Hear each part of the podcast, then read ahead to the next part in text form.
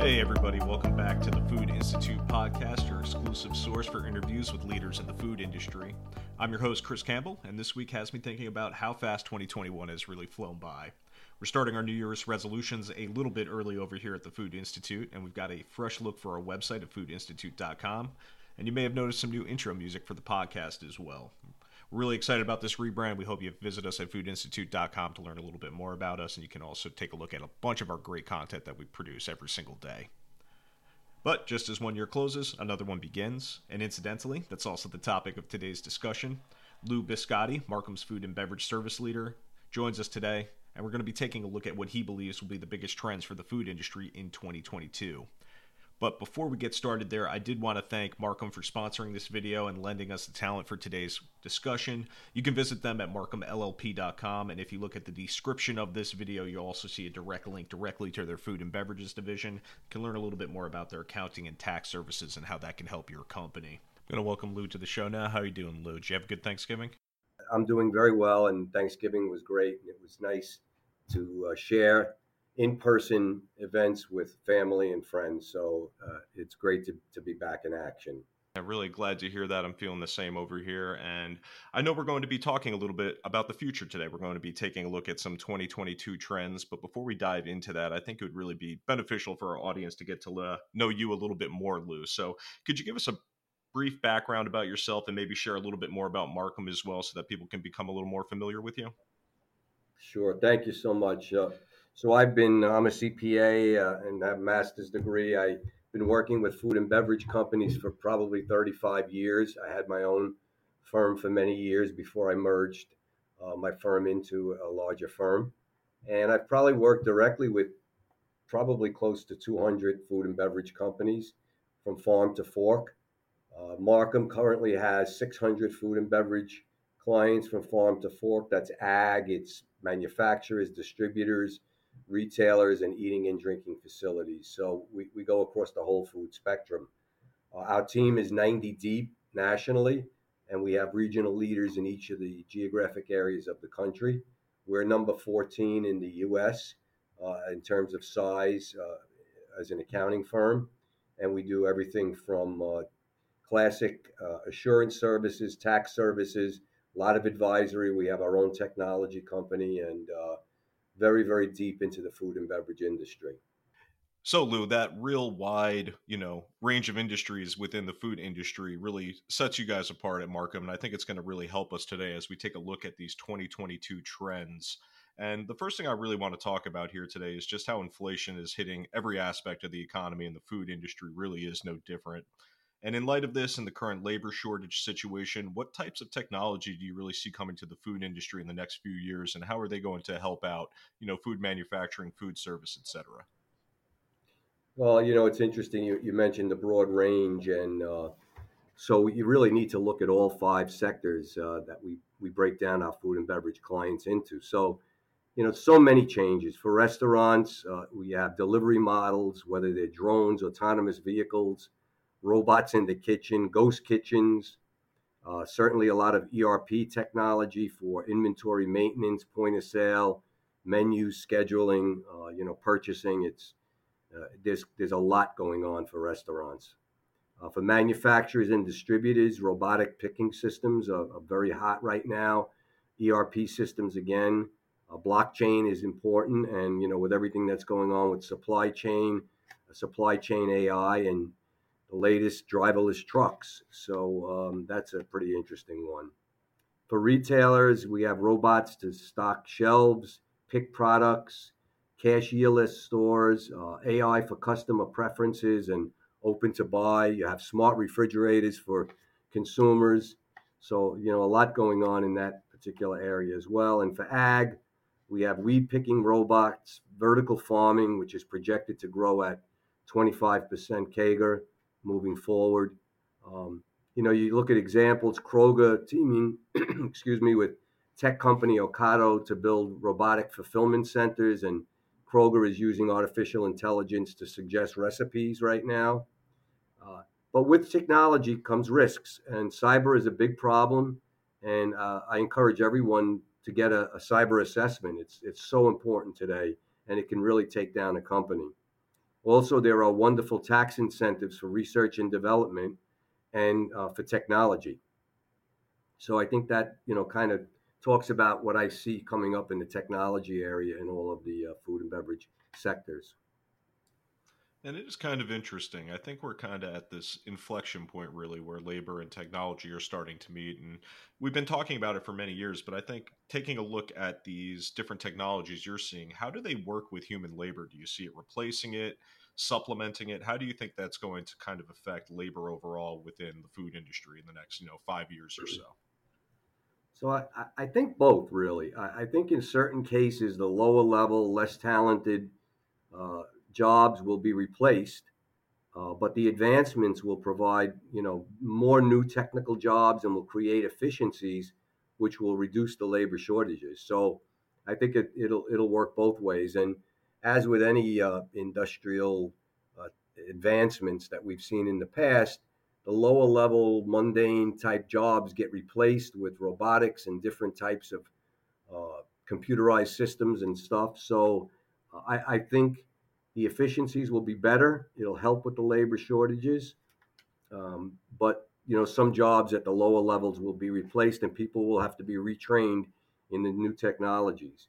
Uh, you know, examples are you know delivery, stocking shelves, uh, cashiers, cooks, taking inventory, and picking and packing. These are all areas where I think you'll see a lot of technology improvements and uh, enhancements that will require less labor. Yeah, it's definitely an interesting little spot to be in there when you take a look at that. And labor obviously is top of mind. But another thing the Food Institute tracked in 2021 that we think really will have an impact going forward is just how ESG is going to affect both, you know, boardrooms and also consumer sentiment. And I think, like I said there, I think it's a major mover for investors and consumers in the current day. So I was hoping you can detail your thinking on the evolution of ESG principles and how they're affecting food companies today, and also probably more importantly in the days to come. So could you share your thinking on that?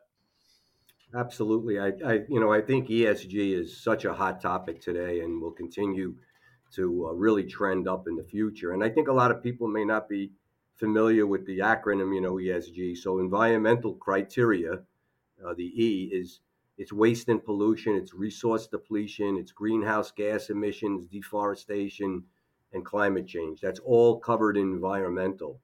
The S is social criteria, which really looks at how a company treats people, employee relations, diversity, working conditions, child labor, uh, local community funding projects, uh, and institutions that will serve the poor and underserved communities health and safety, that all comes under social.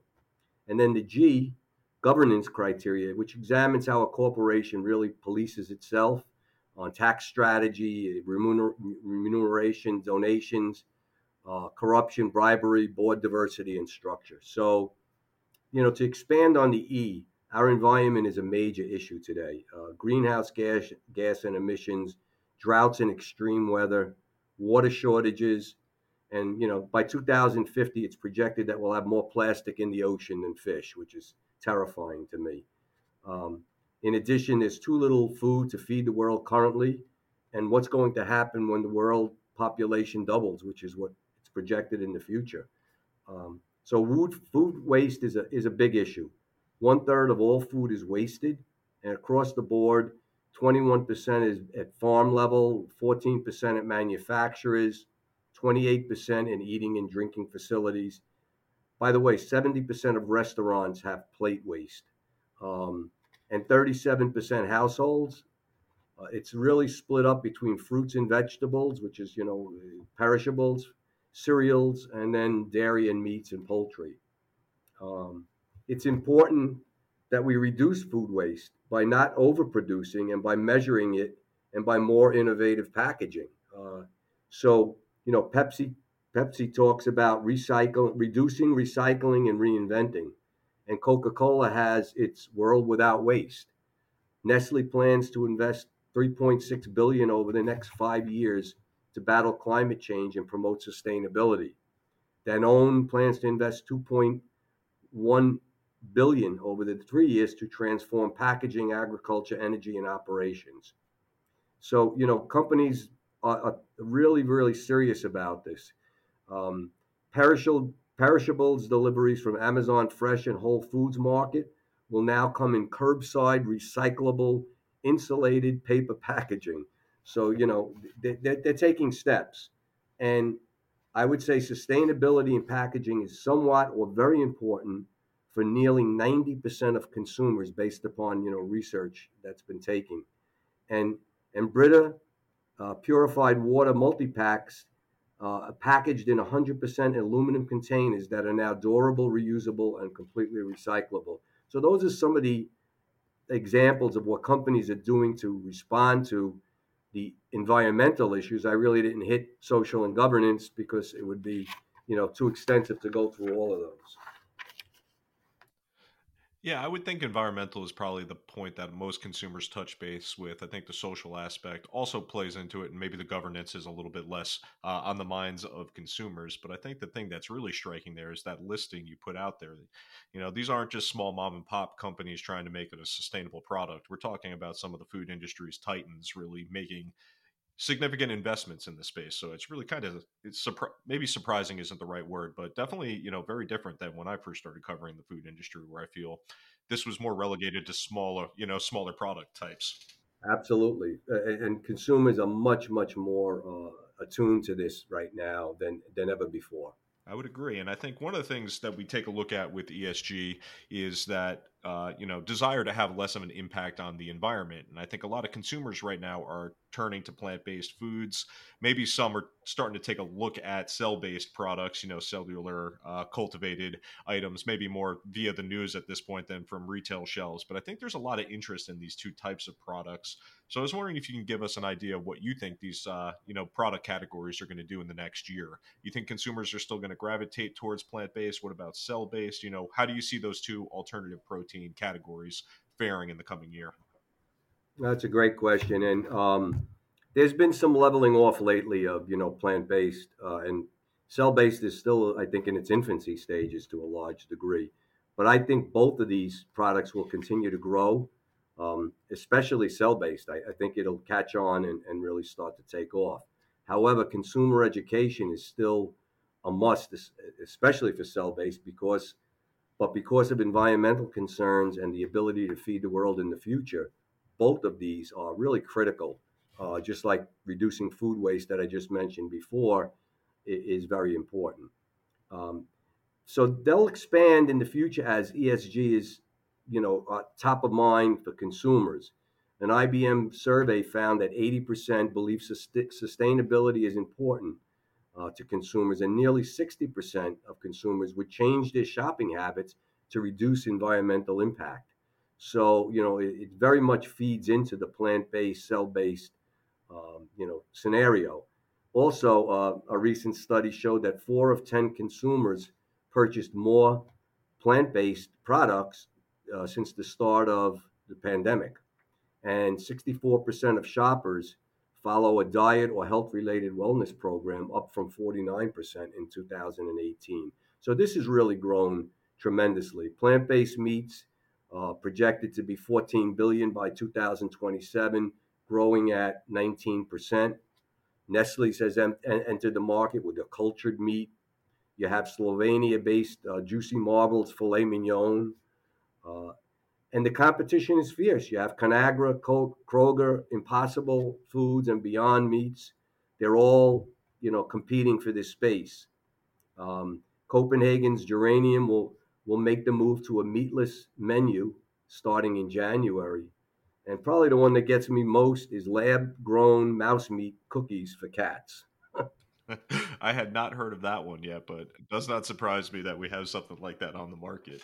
Um, it's interesting, you know, Food Institute's taking a look at the plant based uh, category pretty much all year, and there seems to be a lot of interest, but you know how big the category gets seems to be limited. We have you know research that shows that you know the predecessor to the plant-based meat was really the plant-based milks and they get to about 10% so that's what we were thinking with the plant-based meat substitutes but the one that's really interesting to me is the cell cultured meat and when that becomes commercially available it opens up so many questions regarding people's consumer preferences really. So it'd be interesting to see how that one plays out in the coming year. Yeah i, I think they'll both you know wind up being niche categories like uh much like you know non-GMO and gluten-free and but important. It's important for the for the overall planet and feeding the world that these technologies take place and and that we uh, help the environment simultaneously.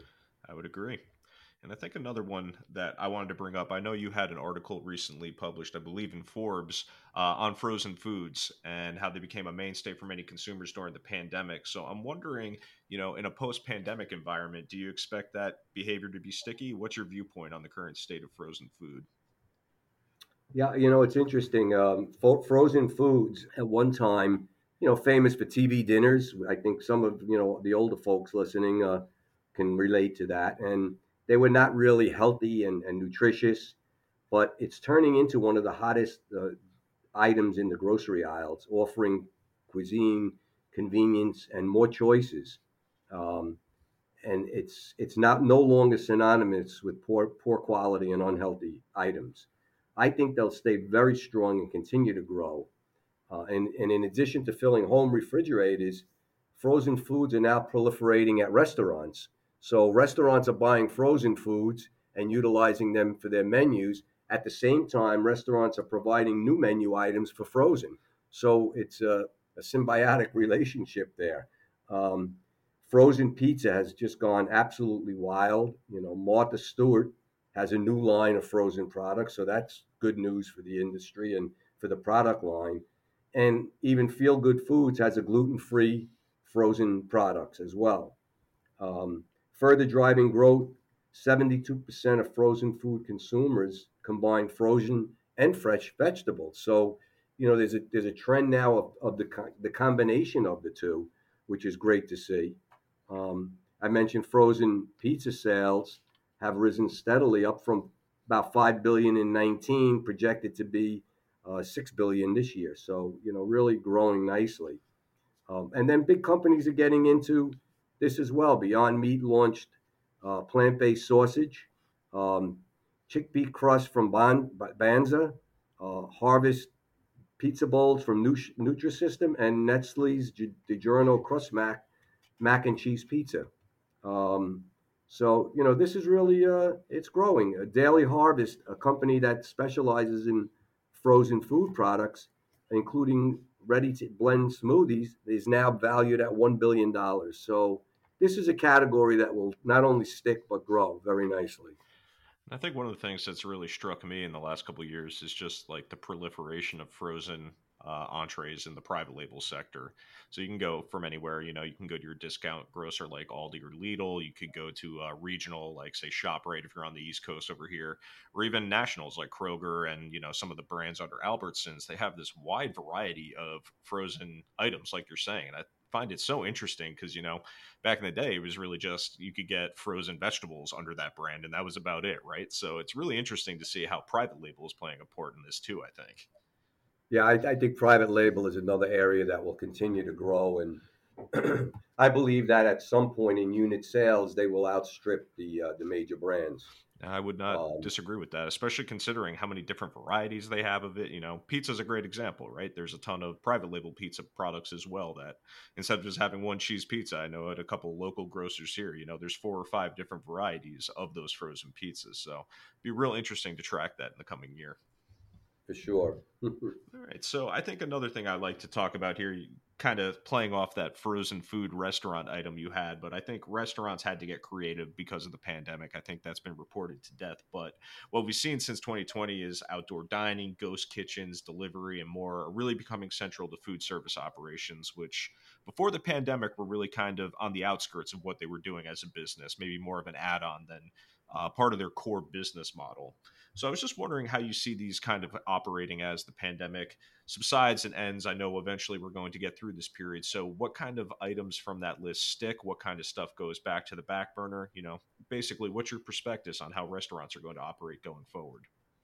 Interesting. Um, well, you know, I think delivery and, and takeout uh, have hit new highs, and I, I, believe that they will continue to to grow. Um, you know, there's been a little bit of the slowdown in, in the delivery uh, aspect because people are now, you know, dining in again. But I, I think these are definitely trends that will stay. Um, ghost kitchens is another interesting one. Um, there's been, you know, pluses and minuses there. There's some issues that have come up recently about ghost kitchens, but I believe that that's a valuable concept that uh, will, you know, also proliferate in the future. And In fact, there's uh, a group called Alliance Kitchens, which took in a bunch of different brands and operating out of one ghost kitchen, which is, I think, uh, probably a, a, prototype of what will happen down the road. Uh, I think outdoor dining will continue. Uh, I think you know people are used to that and and like it. Uh, they're coming up with innovative ways with these little bubbles and the heaters and a bunch of things for the the, the Northeast and, and, colder areas. So uh, I, I, think that will continue as well, uh, particularly since gen- millennials and Gen Z adults uh, tapped takeout and delivery for dinner at higher rates than older generations. So I, I think that will also you know uh, propel it. Um, so I, re- I really think these will definitely continue. Yeah, the ghost kitchen thing is interesting. I recently did an article for the Food Institute, kind of taking a look at uh, fat brands and then also RBI making those acquire uh, acquisitions recently.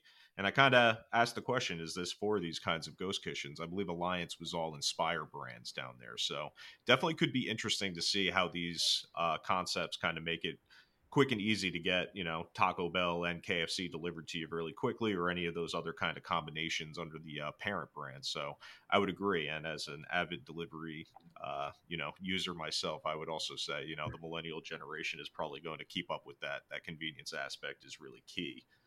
And sure. And I think you know, one of the things that I missed, and we were talking real quick before this, how, you know, Thanksgiving really kind of felt a little bit more normal this year, getting to see people compared to last year.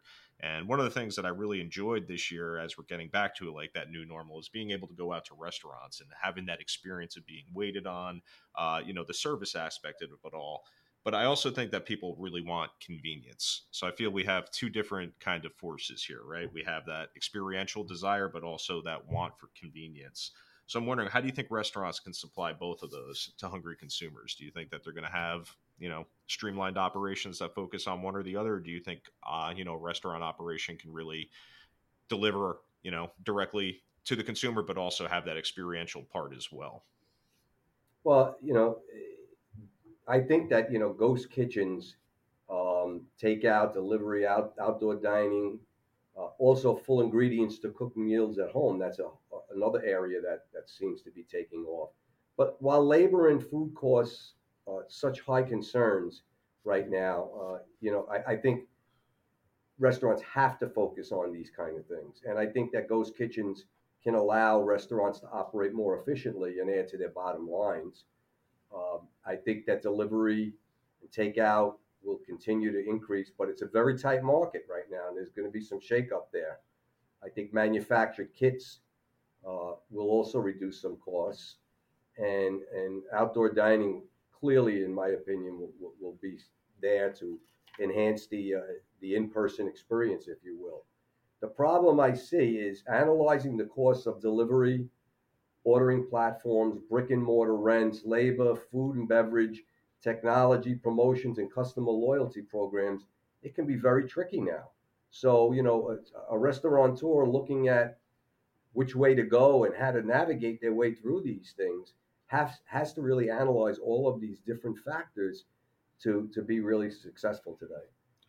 Yeah, I kind of think that we might see a little bit more, uh, you know, targeting different niche categories, right? Instead of just being the best at making wings, maybe you're the best at delivering wings versus the best at serving wings. I do think we'll see that kind of specialization because I do think, you know, we're seeing different types of consumers out there. And as the technology gets a little bit more, you know, available, I think people will be able to get that customized experience a little bit more easily. Yeah, so, you know, yes, and companies are trying different things. You know, KFC has a grab and go, McDonald's has a, a new partnership with Uber Eats and DoorDash. So, you know, that companies are responding to this, and and I think it'll be around.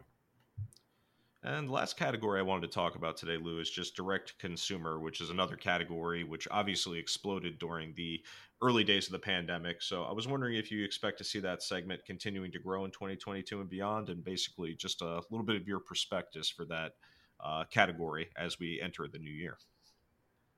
Well, you know, 73% of consumers bought groceries uh, recently online. So this is a category near and dear to my heart. Uh, I believe that manufacturers will begin to utilize this more and more. I was recently on with an executive from Pepsi talking about their approach uh, of launching new products. And, you know, all of the large manufacturers are really looking at this, this area to direct to consumers as to how they can, you know, take advantage of this online purchasing that's going on. With that, I think there'll be further pressure on retailers who generally, you know, sell the products to consumers, uh, but they're not standing still. I'll get to that in a second. And distributors, who are the middlemen, you know, they're the people that get the the, the, the products from the manufacturers and then get them to the retailers so they can get to the consumers. Uh, even farmers are employing direct to consumers. So it goes all the way back to, you know, very basic supply chain. So everybody's taking part in this phenomenon. And, you know, the CPG companies can make up for the additional shipping costs that they'll incur with great logistics systems. And they need great logistics systems because you're dealing with, you know, consumers all throughout the country. Um, it will allow for fewer coupons and slotting fees. Uh, it would increase margins, and consumers will eventually win uh, uh, with this. It'll it'll cost less to consumers, so it's a win-win. It eliminates layers of cost to the consumers. Um, who loses? Well, I think distributors would have to shift more to the food service sector, which is restaurants and you know eating and drinking facilities, and retailers could lose some revenue, you know, from this. I, I don't think it's going to be a win-win for those two sectors. Um, but brick and mortar retail is growing its ability to serve customers through through e- commerce Stores are not standing still. During the pandemic, retailers grew online sales through curbside and delivery. They also pumped out private label, which we've already talked about. After launching Bowl and Basket, excuse me, foods and, and Paperbird household products, ShopRite, for example, has been making a push to expand in private label. And even as brands transform with tech, retailers such as Kroger are taking bold steps to affiliate with and acquire technology. And I mentioned before, Kroger team with tech company Ocado to build robotic fulfillment centers. So, you know, nobody's standing still in this in this particular arena. And I think direct to consumer will continue to proliferate uh, as online, you know, ordering and, and sales continue to grow. Well, it's certainly going to be an interesting year to watch the food industry as it grows. Uh, Lou, I guess one last question for you would just be, you know, if anyone's interested in learning a little bit more about Marcum, where should they go? So uh, Marcum has a, you know, a pretty extensive website. It's M A R C U M L L P dot com. Uh, it, there's a number of different industries that we focus on. Uh, and if you go to the website and, and go to the food and beverage industry section, we have a bunch of articles there, a lot of you know valuable information. There's tax information, there's advisory service information, technology, just a bunch of stuff that I think is you know would be helpful uh, not only to the food and beverage industry but other industries as well. So uh, please feel free to re- to uh, view our website. You can reach me directly through the website, and I'm happy to uh, talk to anyone and help in any way that we can. That's perfect. And what we'll do is we'll uh, provide a direct link to the food and beverages services page with Marcum in the bottom of this episode description, so you can take a look for it there if you're looking for it. But I think that's going to bring us to a close of this edition of the Food Institute podcast. I just want to thank Lou again for spending some time with us today. Lou, it's always a pleasure. Marcum's a great partner with the Food Institute, so thanks for everything you guys do with us. Thank you, Chris. Appreciate it, and uh, have a happy holiday season. And that brings us to the end of this week's edition of the Food Institute podcast. Please follow, like, and share, and make sure you stay safe out there. This is Chris Campbell signing off.